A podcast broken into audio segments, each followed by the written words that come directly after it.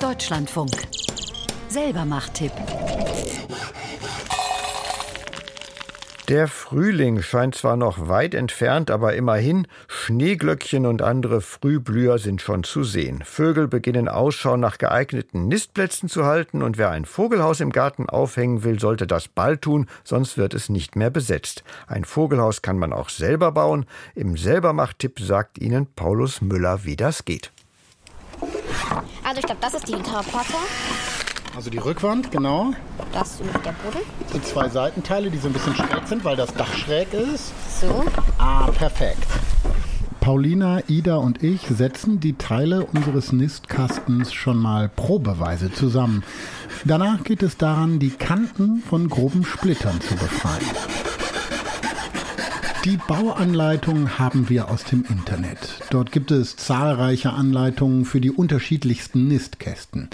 Wir haben uns für ein einfaches Häuschen für Höhlenbrüter entschieden, zum Beispiel Meisen. An Material braucht es nicht viel. Holz, ein paar Schrauben und natürlich Werkzeug. Die Holzauswahl ist allerdings entscheidend, sagt Biologin Janice Pahl beim NABU zuständig für Natur- und Umweltinformationen. Was man auf keinen Fall nehmen sollte, Sperrholz, Spanplatten und ähnliches. Einfach weil die nicht witterungsbeständig sind und hier und da weiß man ja auch nicht, was für Leimstoffe wurden bei solchen Platten verwendet. Es kann sich im schlimmsten Fall dann auch negativ auf Vögel auswirken. Deswegen kein Sperrholz oder Spanplatten verwenden, nur Vollholz oder Massivholz. Optimal wäre sägeraues Vollholz aus Lärche, Robinie oder Eiche.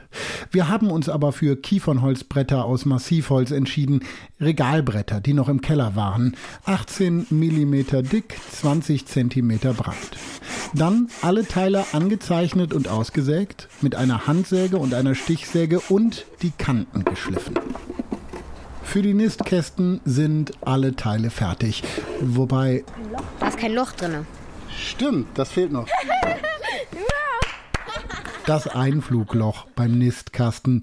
Es ist entscheidend. An dessen Durchmesser nämlich macht sich fest, für welche Vögel der Kasten überhaupt geeignet ist, erklärt Biologin Janis Pahl. Zum Beispiel die Blaumeise mag eher kleinere Einflugslochgrößen, so von 26 bis 28 Millimeter.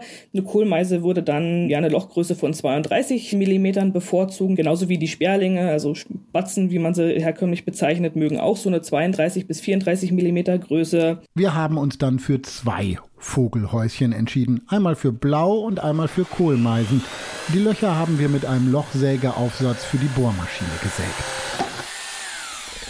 Weil wir gehobelte Bretter genutzt haben und keine Sägerauen, haben wir dann die Innenwände noch etwas aufgeraut. Besonders unter dem Flugloch ist das wichtig, damit die Vögel Möglichkeiten haben, sich dort festzukrallen. Ida und Paulina hämmern einfach mit der Feile und einer Schraube ein paar Katschen rein.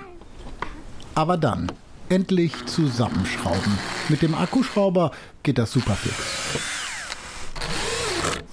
Ja, das sieht doch gut aus. Und fertig ist der Nistkasten.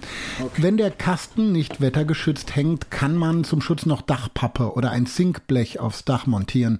Auf Lacke oder grelle Farben sollte man unbedingt verzichten. Die meisten Vögel mögen es unauffällig und die Farben könnten gesundheitsschädlich sein. Wer sein Vogelhäuschen schützen will vor Wind und Wetter, kann es noch mit Leinöl behandeln. Jetzt nur noch aufhängen. Aber wo? Was man speziell beachten sollte, ist natürlich die richtige Höhe. So ein Nistkasten sollte in zwei bis drei Metern mindestens ähm, hochgehängt werden. Am besten ist es hier so die Richtung Osten, Südosten zu wählen, dass der Kasten zwar noch ein bisschen Sonne hat, aber nicht unbedingt der Witterung ausgesetzt ist und nicht der prallen Sonne ausgesetzt ist. Mhm. Ja, da oben. Wir haben uns für eine Stelle an der Hauswand entschieden. Etwas geschützt vom dort rankenden Efeu. Dann hängen wir das gleich auf. Ja.